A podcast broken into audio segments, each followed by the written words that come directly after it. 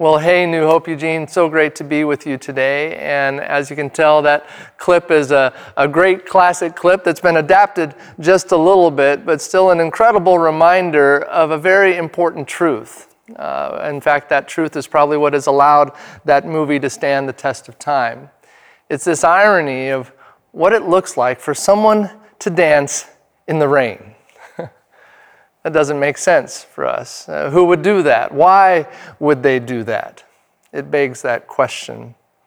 I- I'm reminded of when I was in Bible college, and uh, my wife Paula and I, we were engaged at the time. And so we were just loving being engaged, a young couple, you know, ideals, all that stuff, just looking at the world bright eyed, bushy tailed.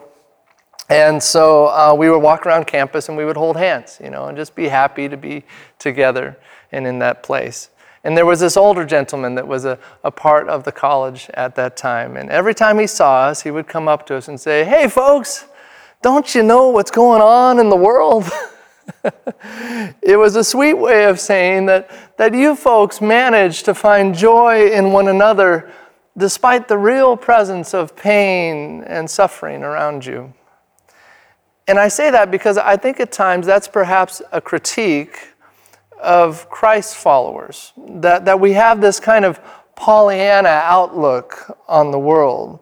It's like, sure, everything in the world is blowing up, but let's, let's just hug, shall we? And, and let's not think about the bad stuff. Let's just think about unicorns and rainbows and, and fluffy things.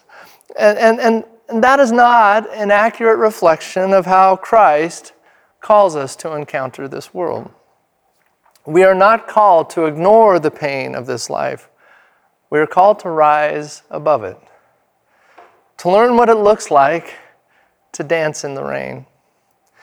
And dancing in the rain does not always make sense to those around us, yet, part of what God wants to bring to our lives and to the lives of those who love Him is not just an unconditional love, but He also wants to bring an unconditional hope even in the pain, even in the uncertainty, even in the suffering that all of us find ourselves in during these extraordinary days, that we could be a wellspring of hope amidst a torrent of fear. And so, the question we wrestle with today, as we continue in our series that we've called Our Living Hope, is a question that mankind has wrestled with from the beginning of our existence. It is the question of suffering. And as we look at some of the truths around suffering from the book of 1 Peter, we can perhaps take some, some new steps in hope as each of us learns what it is to dance in the rain. The first thing I point out is this we must understand our why in suffering. Let's look at 1 Peter 4, verse 12. In fact, right where you are, let's read this out loud, big voices go. Dear friends, do not be surprised at the fiery ordeal that has come on you to test you, as though something strange were happening to you. It's saying don't act surprised when you encounter trials, when you encounter pain and discomfort. What it describes here as a fiery ordeal. Now, this is not referring just to sort of mild suffering, just as sort of an inconvenience. It's, it's like uh, the other day we went to a favorite restaurant and I went to order the thing that I always order. And they said, I'm, I'm sorry, we don't have that. I said, Oh, you're, you're out of that today. They said, No, no, we don't make that anymore. The management decided we just don't do that dish anymore. I was like, I was shocked. I couldn't believe it. It was my favorite thing. That was why I went to that restaurant. That was my thing. And so I had to, if you can imagine, I had to order something else. What a bummer. That I would describe as mild suffering. But here, this fiery ordeal type of suffering uh, is, something a little different. And what that would look like in that same restaurant is that, that I could go to that restaurant and try to order something, and then they would say, Well, actually, we don't have that. In fact, we only have one dish left, and we're going to have everyone in this restaurant battle to the death so they can have that one dish. That is the fiery ordeal kind of suffering. Remember, this letter was written in an era of persecution where Christians were forced into the gladiator ring.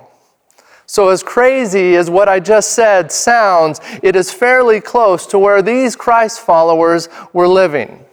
And Peter writes to these folks who are experiencing that level of persecution, and he says, Why are you shocked? Uh, as if this is weird, as if this is out of line. He says, This is life. And yet, for us, we experience suffering in our culture, and, and, and it messes with us because we want to make sure that all suffering is removed on every level. We heat our seats in our cars. We make sure we have air conditioners in our homes. We expect that the internet is working perfectly wherever we are on this planet, and we want pizzas to be delivered in 30 minutes or we get our money back. We don't experience suffering we eliminate it. It's like this last weekend. Uh, we, uh, our kids, uh, Ethan and Riley, they were gone on a trip, so we watched Mavis, the grand dog, the little golden retriever girl puppy, and she was with our dog Swagger for the, the whole weekend. And it was a lot of work watching two dogs. I mean, I, I was just doing the math. I was figuring two dogs would equal twice as much poop. I thought that's how it worked. But actually, when it's two dogs, it equals four times as much poop. I don't know how that works. I don't know if they're trying to outdo one another, but it was a lot more work when it came to that. And then it was a, a lot of work just making sure everything was good because Mavis constantly just wants to wrestle with Swagger all the time, just wants to wrestle. And most of the time, he's good with it, but sometimes he'll get a little frustrated. So it seems like he'd get, be getting angry and want to make sure everybody's good good. And then Swagger sometimes would wake up and he would think it's time to go to work, which would mean he's a breeding dog. And we don't want that to happen with Mavis. So my entire weekend was spent making sure nobody got hurt and nobody got pregnant, which was fun because it reminded me of being a youth pastor. So it was just great.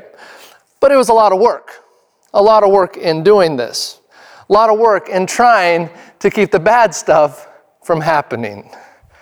This is what we do. This is what we do, especially when we find ourselves in this season where, where we are not fully in control anymore. And we don't like being forced to, to wear masks and to be distant, and we don't like gathering restrictions, and we don't like schools being only online, and now there's no sports at, at University of Oregon for the fall, all that stuff. And we're saying, what's going on? This is crazy. Why is this happening? And Peter is saying, Why are you surprised? You really thought that life wouldn't have any suffering? It's guaranteed. Jesus said, In this world you will have trouble. Suffering is simply a part of our existence on earth. Why is that? Well, here's three primary reasons for why we suffer. Here's the first it's a fallen world, the second is a real enemy, and the third is a broken me a fallen world, a real enemy, a broken me. Let's talk about a fallen world. A fallen world meaning that sin has corrupted the world from the beginning in the garden with Adam and Eve. And so what seeps up into our lives is filled with pain. You name it greed, racism, abuse, hatred. It just seems to bubble up from the ground around us. We didn't put it there, we didn't make it happen, but we have to live with it. It's like in my backyard, um, just across the fence in our backyard, in our neighbor's yard, is a big tree. And it grows up and it grows over my back fence, over our back patio. It's not my tree, it's their tree. But that tree is a mess. It's constantly dropping leaves and branches. It even has these berries that I'm told might not be very good for dogs. Those are dropped on my patio all the time. And so every week I go out there and I mow and I sweep and I use the blower to get rid of all this stuff. That is not my problem. It's not my tree. It's a mess. It's something I have no control over. It's just part of my world. That's one of the whys of suffering. It's just a fallen world. I didn't put it there, but I have to deal with it. The second why is the fact that we have a real enemy. In fact, Peter talks about this in the next chapter. He says, Your enemy, the devil, prowls around like a roaring lion looking for someone to devour. Now, remember, the enemy is not omnipresent like God is. He can't be everywhere, but he is real. So he's not going to be all over the place. He's not going to be everywhere at once, but he definitely is somewhere. And his minions, his army of dark spiritual forces, are also out there. So I wouldn't say the devil is behind every bush, but he's behind some of them. And keep in mind, the enemy is constantly still working against God's people, relentlessly. And the enemy wants us to suffer. So there's another why of suffering. And then, of course, the last why of suffering I'd mention is us, a broken me. That I suffer consequences because of my own choices, because of my own consequences, because of my own sin. Jesus said it's sin that comes out of our own hearts. And it's interesting that of these three sources of the why of suffering, this is actually the only one that I have any control over. The world will always be broken. The enemy will always hate humanity. But me, in Christ, I have the ability to experience a change in me. You know, uh, in our backyard, when we first bought our house, there's this fountain in the backyard. I've mentioned it before. And when we first turned on the fountain, uh, it had been sitting for years, and so it was filled with water and, uh, and dirt and leaves and who knows what died in there. And so when we first turned on that fountain and it bubbled up, that bubbling up was not a very majestic experience. It was brown and it stunk. not very inviting, you know. Come sit next to the pool fountain. It would be so great. See how the light glistens off the brown water? So great. No, so what we did is we used the shop vac. I, I, I sucked out all the old water, re- replaced, replaced it with fresh water, and, and now what bubbles up from it is clean and inviting and odor free. We addressed the source. And when it comes to the why of suffering, this is what we must also do address the source in my own heart. The world is broken, yes. The enemy is prowling. But actually, in Christ, my heart can change. Question is will I let him? Will I let him change my heart? These are the big whys of suffering, but there is one of those whys that can dramatically change. That's me. Let Jesus do that today. We must understand, then, first, the why of our suffering. Here's the second thing we must understand the who in suffering. Let's look to the scripture, 1 Peter 4 13 to 14. Let's read it. Big voices, go. But rejoice inasmuch as you participate in the sufferings of Christ, so that you may be overjoyed when his glory is revealed. If you're insulted because of the name of Christ, you are blessed, for the Spirit of glory and of God rests on you. This is all about who we suffer with. And this passage is saying that when we suffer, we have the potential to actually suffer with Christ, to experience some of what he experienced, to understand some of Christ's pain. And this is going to do two, th- two things for us. First, is this when we suffer with Christ, we have the potential to see a greater part of Christ's love. Here's what I mean uh, my wife is a crocheter. Uh, throughout the years, she's made me lots of different things, great things, hats and, and scarves. She's never made underwear. I'm grateful for that. But she's made lots of, of terrific things, and she's made lots of wonderful things for other people. She's made blankets and toys and, and beautiful things. She is a, a great crocheter. I've seen her do this. I've experienced the results of that gift. Uh, and I always thought it was just a really nice thing that, that she did. But then one day she said, Hey, you want to try crocheting? I said, Sure. I'll give that a try. I mean, how hard could it be? It's a little, little hook, little thread, little yarn, it'll, it'll be fine. I'll do it. She started to teach me how to do the, the most simple crochet thing, single crochet, and just to make a chain. And I got about eight links on my chain, and I wanted to take that crochet hook and impale it into my own heart. I, I, I hated it. I hated doing that. It, it was awful. It, it, the, the details and the repetition and the monotony and the exactness, everything that I'm not was wrapped up in that. I couldn't do it. For me, it was absolute suffering. But, but, but see, when I experienced how hard that was, it actually made me understand how much greater her love was for me in doing it. That she would do that for me. And I went, wow, that's incredible. This is the awareness that suffering can bring between us and Christ. That when we go through relational pain and being treated unfairly, and when we're wrongly accused, when life doesn't seem fair, we have this tiny glimpse into what Jesus endured for us. That when we suffer with Christ, we have the potential to see a greater part of Christ's love. And the second thing I'd point out is this when we suffer with Christ, we have the potential to see a greater part of Christ's glory. See, if we share in the sufferings of Christ, we also then share in the glory of Christ. That God will always balance the scales that as we walk with Christ and we experience pain and we experience heartbreak and hurt and disappointment, that we can know that one day our sorrow will turn to joy. Because that's what happened with Jesus. All he went through, all of the torment physically and emotionally and spiritually, it all turned around on that third day. And the disciples went, Oh, I get it now. And there was joy. One day the same will be true for us. And, the, and, and with the sufferings that we have experienced in Christ, they, those things will be traded for delight. And even now, it's like God gives us these little glimpses of that.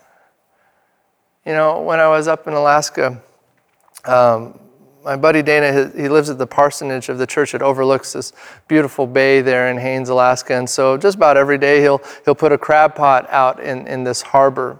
And uh, he said, do you want to go do that, Aaron? I said, yeah, great. So I got in the boat and I, I was taking this crab pot out to the seawall that, that protects this harbor. But what was unique about that day is there was a big barge that was parked in the harbor. They aren't usually there, but there was this giant barge in the harbor. And so I'm going out pretty close to that barge to put this crab pot out.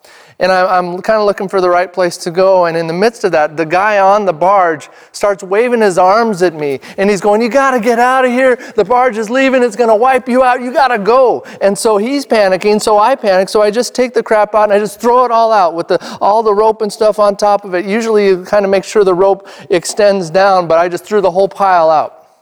And as I'm looking then for the buoy to come up, I realize that the rope had been tangled and the, the pot has just sunk, and I have no idea where it is. It's just gone, it's just lost. And so I go back to Dana and I say, Hey, good news, the crab pot's out. Uh, bad news is, it's gone. It's all tangled up, and I can't see where it is. I think I've lost it. He went out and looked for it, he couldn't find it. I'm thinking now I got to buy a new crab pot. I was kind of bummed, but he said, well, maybe tomorrow the tide will be lower. Uh, we can go check it out then. So next morning comes, I get up, I get in the boat, and I'm going towards that area.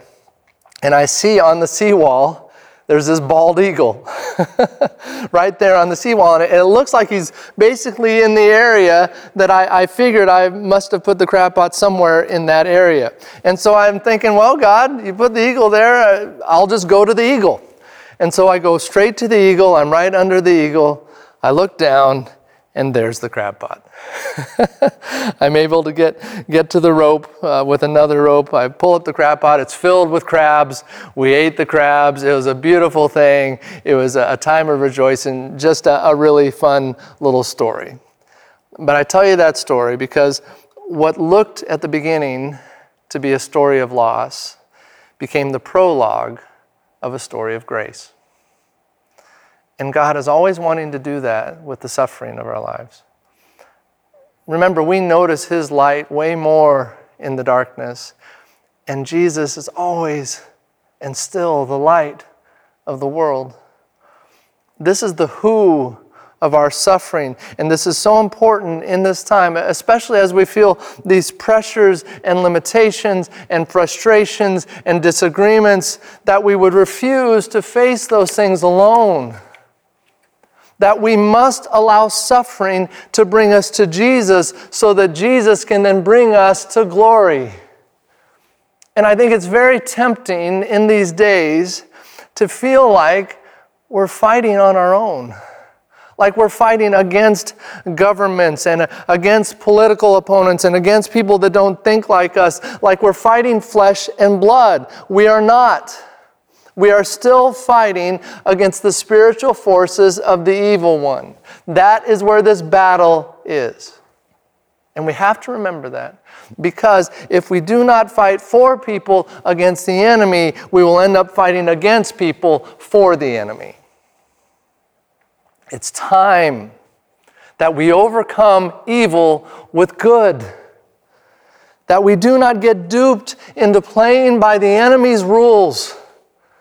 These battles will only be won when we run in desperation to Jesus. It's time. It's time that we do that. Because until we get the heart of Christ, we can never be the hands of Christ. And guess what? In that, we will actually experience some suffering. But here's the good news shared suffering in Christ ultimately produces shared glory with Christ. We must run to the who in our suffering. It's Jesus. Here's the last thing we must understand our how in suffering.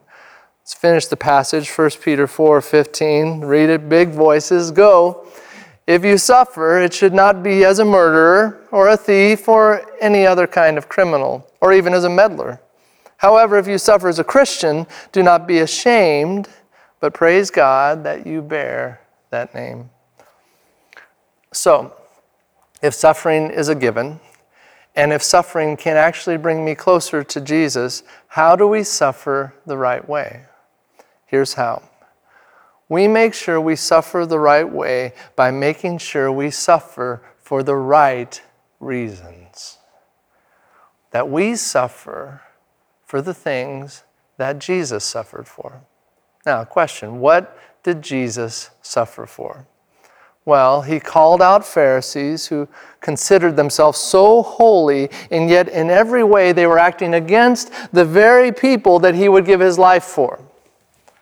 He saw folks that were building barriers, not bridges, and that the only love they carried was a love for themselves. It was a love for their culture and for their rights and for their traditions and for their religion and for their way of life. That is who Jesus came against. And this is why he suffered. Which should tell us then that those are the right reasons to suffer. But often we suffer for the wrong reasons.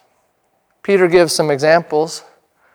Don't suffer because you're a murderer or a thief don't suffer because of your hatred or your greed. Don't even suffer because you're a meddler.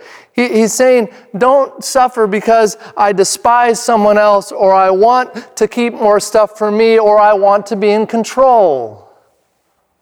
If that's what we find ourselves standing for when we suffer, we're standing for the wrong things. We're suffering wrong. Why? Because in that, I'm suffering to get something for myself, where Christ something to give something to another. I'll say that one more time. I'm suffering in that scenario. In that scenario, I'm suffering to get something for myself, where Christ suffered to give something to another. We have to get very honest and look at our hearts about what our suffering really looks like. And if it doesn't look like Christ in its motive, in its method, then it's not right suffering. And we can tell by the fruit. The fruit of wrong suffering is just more suffering. It's more murder and more theft and more control. Things are taken, lives are lost, people are pushed farther from God. But when we suffer rightly, when we suffer with Christ, something is given. And you know what it is? It's hope.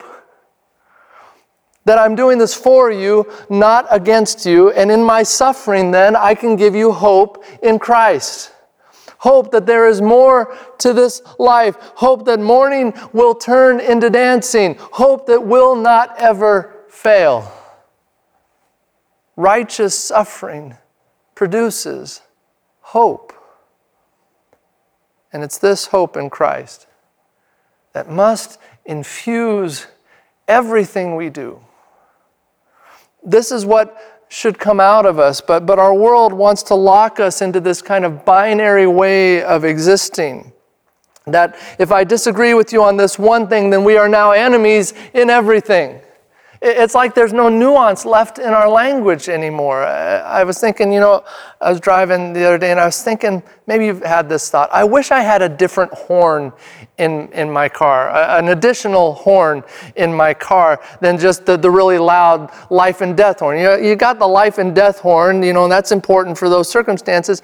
But there's a lot of circumstances you don't need the life and death horn. You know, you're behind someone and the light's green and they're not going, they're distracted, they might be texting or something. And I just want to kind of have a horn that says, hey, no worries, but the light's green, might be time to move along. Let's let's wrap things up. You know, a little bell, something light, something soft. You know, it's all good. I'm, I'm totally not mad, but maybe it's time to, to move along now. But the only option I have is just honk it's just, you're an idiot. I'm so mad. That's the only option. I, I want another horn. That communicates different. And in our world, these seem to be the only options that our world is giving us for communication with one another. It's either silence or I hate you. But Jesus is saying that if we encounter suffering rightly with his heart, a heart that serves, a heart that gives, a heart that sacrifices for another person. That we can actually bring a new language to the world, the language of hope. Because we bear the name and the heart of Christ, we actually then bear the hope of Christ. We have to suffer the right way, which means we have to suffer for the right reasons we must understand our how in suffering. I'll, wrap up with this. I want to remind us of the, the big idea for this series. And it's that in Jesus we have a living hope that rewrites and redefines our identity by rewriting and redefining our past, present, and future. And what I'm drawn to as we conclude today as we're wrestling with the existence of suffering and, and we're facing how we are to respond to it. It's this could we allow Jesus to redefine our suffering, both in our past and in our present, so that he could actually bring a hope to our future? Could we let Jesus teach us to dance in the rain? Like you, I, I feel all of the strangeness of this season the loss of what was before, the uncertainty of what lies ahead. But I want you to know I also feel a great sense of hope. Because it feels like God is stripping away a lot of the things that should never have been in His church to begin with. And He's leaving us to simply trust and be desperate for Him to allow Jesus to be all that we have so we finally realize that Jesus is all that we need. God is doing something new in these days. As, and I think of how Jesus spoke of new wine, that, that it must be received by new wineskins. The question for us is will I be that new wineskin? Or will I be so tied to defending the ways of my past that I'll crack when that new wine comes? Could we be willing to allow this new wine to mold us into its shape to become a vessel that Jesus can continue to use. Suffering rightly can help with that. Knowing why we suffer and who we suffer for and how we suffer. Ultimately, suffering can and should drive us to Jesus. And as Isaiah 43 reminds us, Jesus makes paths through oceans and rivers in deserts. So, wherever you find yourself suffering today, Jesus has a way ahead for you. Trust Him. Trust Him like you've never trusted Him before. And I promise you, He'll teach you how to dance in the rain.